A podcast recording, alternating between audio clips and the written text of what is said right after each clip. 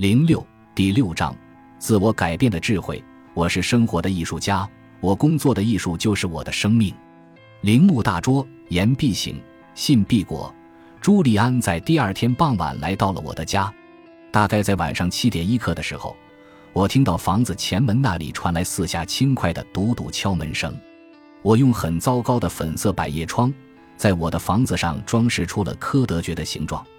这使我的妻子相信我们的房子看起来与众不同，而且，朱利安本人的样子也和我头一天见到他时有了显著的不同。他浑身上下仍然洋溢着健康的气息，给人一种极为沉静的感觉。这一次主要是因为他的穿着打扮让我感到有点不舒服。他高大的身躯上披着一件红色的长袍，头上戴着刺绣华丽的蓝色头巾。尽管是在七月间湿热的夜晚里，他却用头巾裹着头。“你好啊，我的朋友。”朱利安热情地问候我。“你好，别这么警惕地望着我。你指望我穿什么来？阿玛尼西装吗？”我们一起大笑起来，开始笑得很轻，但很快就从哈哈大笑变成了捧腹狂笑。朱利安分明没有丢掉淘气好玩的幽默感。很久以前，我正是因为这个而非常喜欢他。我们坐在凌乱却很舒适的起居室里，我忍不住对他戴在脖子上很扎眼的木刻念珠项链产生了好奇心。那是什么东西？看起来真的很不错。谈这些东西以后有的是时间。他一边说，一边用大拇指和食指拨动念珠，似乎在数数。今晚我们要谈的东西够多了，那就开始吧。我为了今晚的会面感到兴奋不已。今天几乎什么都做不进去。听到我这么说，朱利安马上开始讲述他的个人转变以及由此带来的悠闲安心。他对我讲了他所学到的古代智慧，这些智慧可以控制内心意志，除掉烦恼，而后者在我们这个纷繁复杂的社会中到处都是。他讲到了瑜伽师拉曼，还有其他的僧侣。他们告诉他怎样才能把生活过得更有意义和价值。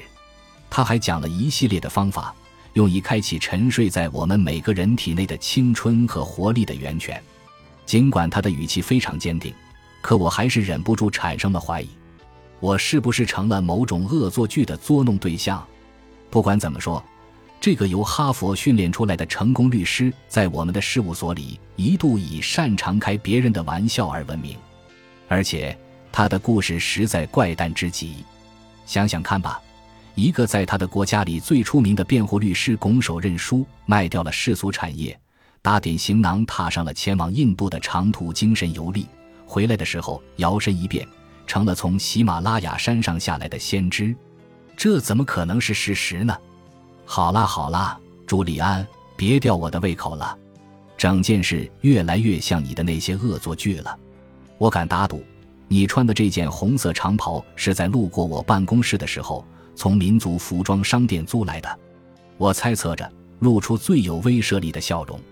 朱利安反应很快，似乎我的怀疑是他早就料到的。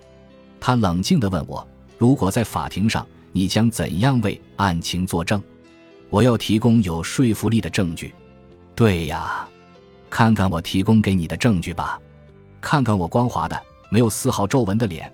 看看我的体格，难道你还感觉不到我拥有的充沛的活力？看看我安详的样子，难道你没有发现我确实有所改变吗？他停顿了一下，的确，仅仅在几年以前，他看上去还是个非常虚弱、衰老的人。你没有去做整容手术吧？没有。他微笑了。整容手术只针对人的外形，我则需要从内心里来治疗。我那种混乱失衡的生活方式使我陷入极度的困境，我所遭受的折磨远比一次心脏病发作大得多，我的内心世界完全崩溃了。可是你的故事也太神秘、太离奇了。面对我的固执，朱利安的脸上仍旧保持着平静和耐心。他拿起我放在他旁边桌子上的茶壶，开始给我为他准备的杯子里倒水。直到杯子已经满了，他却还在倒。茶水从杯子边上漫出来，流到茶碟里，然后又流到我妻子心爱的波斯地毯上。起初我还静默地看着，后来实在忍不住了。朱利安，你在干什么？我的杯子已经漫出水来了。不管你在尝试什么高难度动作，不要再做下去了。我没有耐心地喊道。他久久地看着我，请不要误会，我真的很看重你，约翰。我一直都非常非常看重你。然而，就像面前这只杯子，现在你的头脑里满是自己的想法，那么别的想法怎么再进入呢？除非你先把杯子倒空。我被他说话的口气镇住了。他是对的。多年来，我一直待在保守的法律界，每天都和同样的人一起做同样的事。他们的想法和我如出一辙，陈词滥调早就把我的头脑塞得满满当当。我的妻子詹妮常常告诫我要结识新朋友，尝试新事物。我希望你多一点冒险精神，约翰。他总这么说。我已经记不起我最后一次阅读和法律无关的书是什么时候了。职业成了我的生命。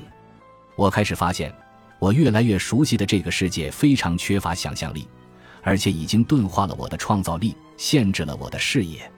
好吧，我明白你的意思了。我承认了这一点。或许多年以来做辩护律师的生涯使我变成了一个冷酷的怀疑主义者。其实，从昨天我在办公室见到你的那一刻起。我内心中的一个声音就告诉我说：“你的改变是货真价实的，而且有可能让我也发生改变。或许我只是不愿意承认罢了。”约翰，今天是你新生命开始的第一页。今天晚上，我只想让你深入的思考一下我告诉你的这些智慧和方法，然后在一个月的时间里，满怀信心的去实践这些方法，深信不疑的去接受这些智慧。要知道。他们之所以能够流传几千年，唯一的原因就是有效。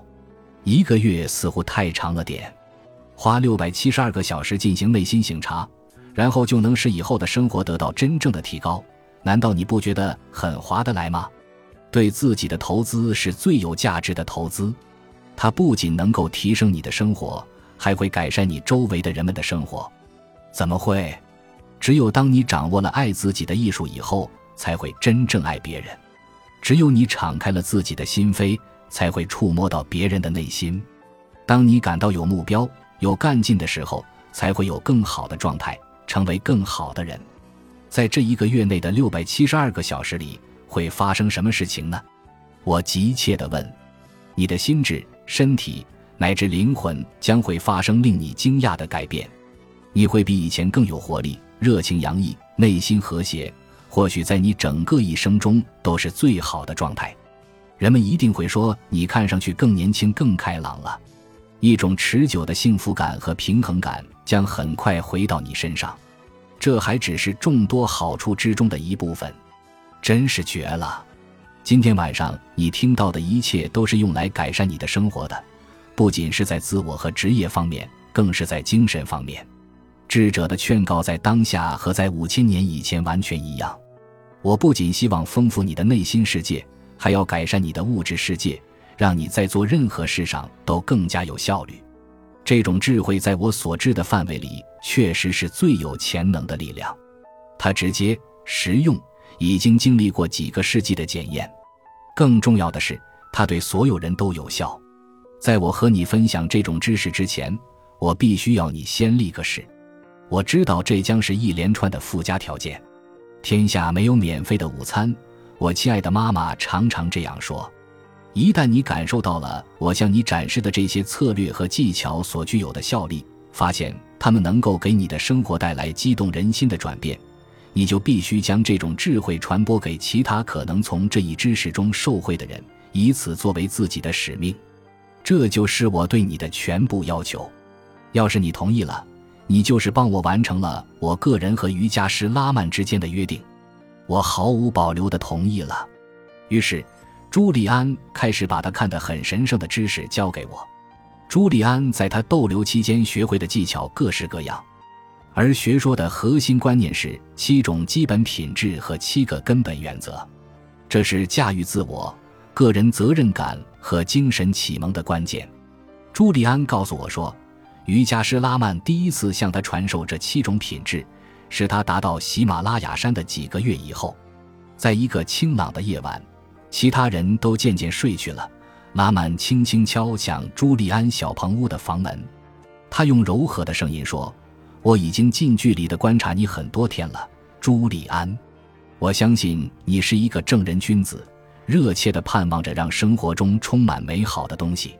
自从你到了我们这里，就毫无保留的敞开胸怀来接受我们的传统，就像拥抱自己的生活那样拥抱它。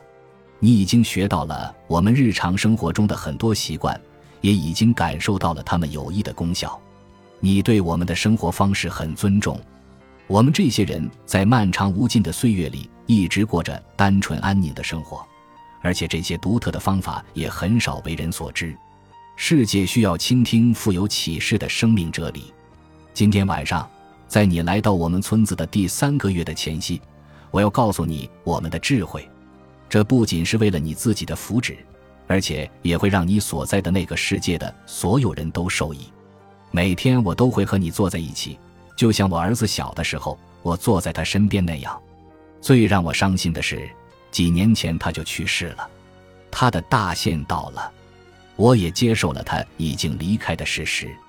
我很享受我们曾经在一起的时间，也很珍惜那些记忆。现在，我把你当做自己的儿子。要是我研习多年的静默冥想能够在你的身上继续留存并发挥功效，我将会永远的感激上苍。我望着朱利安，注意到他缓慢地闭上了眼睛，似乎又回到了那片发生神奇故事的地方。瑜伽师拉曼告诉我，那充满丰富精神内涵的七项品质都包含在一个神奇的预言里。这个预言就是人生的奥妙所在。他告诉我，闭上眼睛。就像我现在做的这样，在脑海中浮现出以下画面：你坐在一个漂亮的、郁郁葱葱的花园当中，花园里满眼都是你所见过的最引人陶醉的鲜花，四周极度寂静，了无声息。品味着花园带给你的快乐，想象自己有大把的时间来欣赏这片自然的绿洲。若你向四周环顾，就会看到。在这个神奇花园的中心，伫立着一座高耸的六层高的红色灯塔。突然，花园里的静默被一阵嘈杂的吱吱嘎嘎声打破。灯塔底部的门被打开了，跌跌撞撞地走出来一个两米七高、四百公斤重的日本相扑选手。他是在不经意间闯进花园中心的。下面就更有意思了。朱利安痴痴笑着说：“那个日本相扑选手几乎全身赤裸。”只有丝处覆盖着多股丝线织成的粉色带子，然后这个相扑选手开始在花园里走来走去。他找到了一个闪闪发亮的精致秒表，不知是谁很多年以前遗留在那儿的。他不小心踩在秒表上，砰的一声巨响，结结实实的摔倒在地上。这个相扑选手变得毫无知觉，无声无息的躺在那里。就在你觉得他就要咽下最后一口气的时候。他慢慢的苏醒过来了，可能是因为受到附近那些黄玫瑰芬芳的刺激，仿佛吸收了新的能量似的。这个选手一跃而起，下意识的往左边望去，他被眼前的一幕惊呆了。透过花园边上的灌木丛，他看到一条蜿蜒曲折的林间小路，路上覆盖招数不清的闪闪发光的钻石，仿佛有一股神奇的力量。他渐渐的被吸引。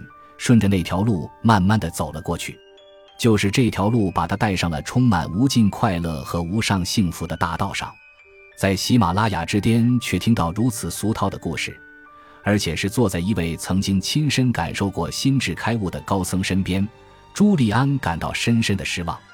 是啊，他本来以为会听到一则惊天动地的故事，这故事能够激发他的行动，增加他的见识，甚至会把他感动得泪流满面。然而，他所听到的无非是一个什么相扑选手和灯塔的荒诞不经的愚蠢故事。拉曼当然察觉到了朱利安内心的沮丧。不要忽视简单的神奇力量，他对朱利安说：“这个故事或许不像你所期望的那样有复杂的情节和神奇的结局。”拉曼说：“但故事传达出来的信息里面包含着无穷的意味，故事的目的也很纯粹。”从我到来的那一天起，我就开始了长时间的艰难思考，该用什么方法与你分享我们的知识。起初，我曾考虑过，在这几个月的时间内给你做一系列的讲课，但是我发现这种传统的办法并不适合你即将要接受的智慧本身特有的神奇特征。后来我还想尝试邀请所有的兄弟姐妹每天和你待上一小会儿，用我们的日常生活中的哲学来教导你。然而，这也不是最有效的办法，因为你要学习的道理表面看似单纯，核心内容却相当深奥，并非通过简单的打比方就能够解释清楚。在经过了深思熟虑之后，我最终想到了一个既有新意又很有效的途径，来教你这七项品质。这个方法就是讲述神奇的寓言故事。拉曼补充说：“乍听起来，这个寓言故事可能很没有意思，甚至显得很幼稚。”但是我保证，预言中的每一条要义都活力四射，并且蕴含着获得幸福人生的永恒法则，有着极为深刻的含义。花园、灯塔、相扑选手、多股丝线编织的粉色带子、秒表、玫瑰花和崎岖的钻石小路都别有深意，一一象征了人生所需要领悟的七种永恒的品质。我还敢向你保证。当你记住了这些小故事以及它隐含的永恒真理时，你就掌握了所有你需要学会的知识，就能够把人生的境界不断提高到新的水准。你会得到所有你所需要的信息和策略，能够培养出纯洁超然的生活品质。而且，当你把这些智慧应用到日常生活中时，你就会发生一系列巨大的改变：心智的、情绪的、身体的以及精神方面的。请牢牢记住这个故事，并且一直藏在心里。只要你毫无保留地接受它，你就会产生令人惊讶的变化。幸运的是，约翰·朱利安如释重负地说：“我真的接受了它。”卡尔·荣格曾经说过：“人的视觉只有在能够洞视内心之后，才变得愈加清晰。我们向外看，那里是梦境；我们向内看，获得的是清醒。在那个特殊的夜晚。”我突然洞察到内心的最深处，也悟到了古老的人生奥秘是怎样的丰富内心、照顾身体和滋养灵魂的。现在该是我和你分享这些的时候了。本集播放完毕，感谢您的收听，喜欢请订阅加关注，主页有更多精彩内容。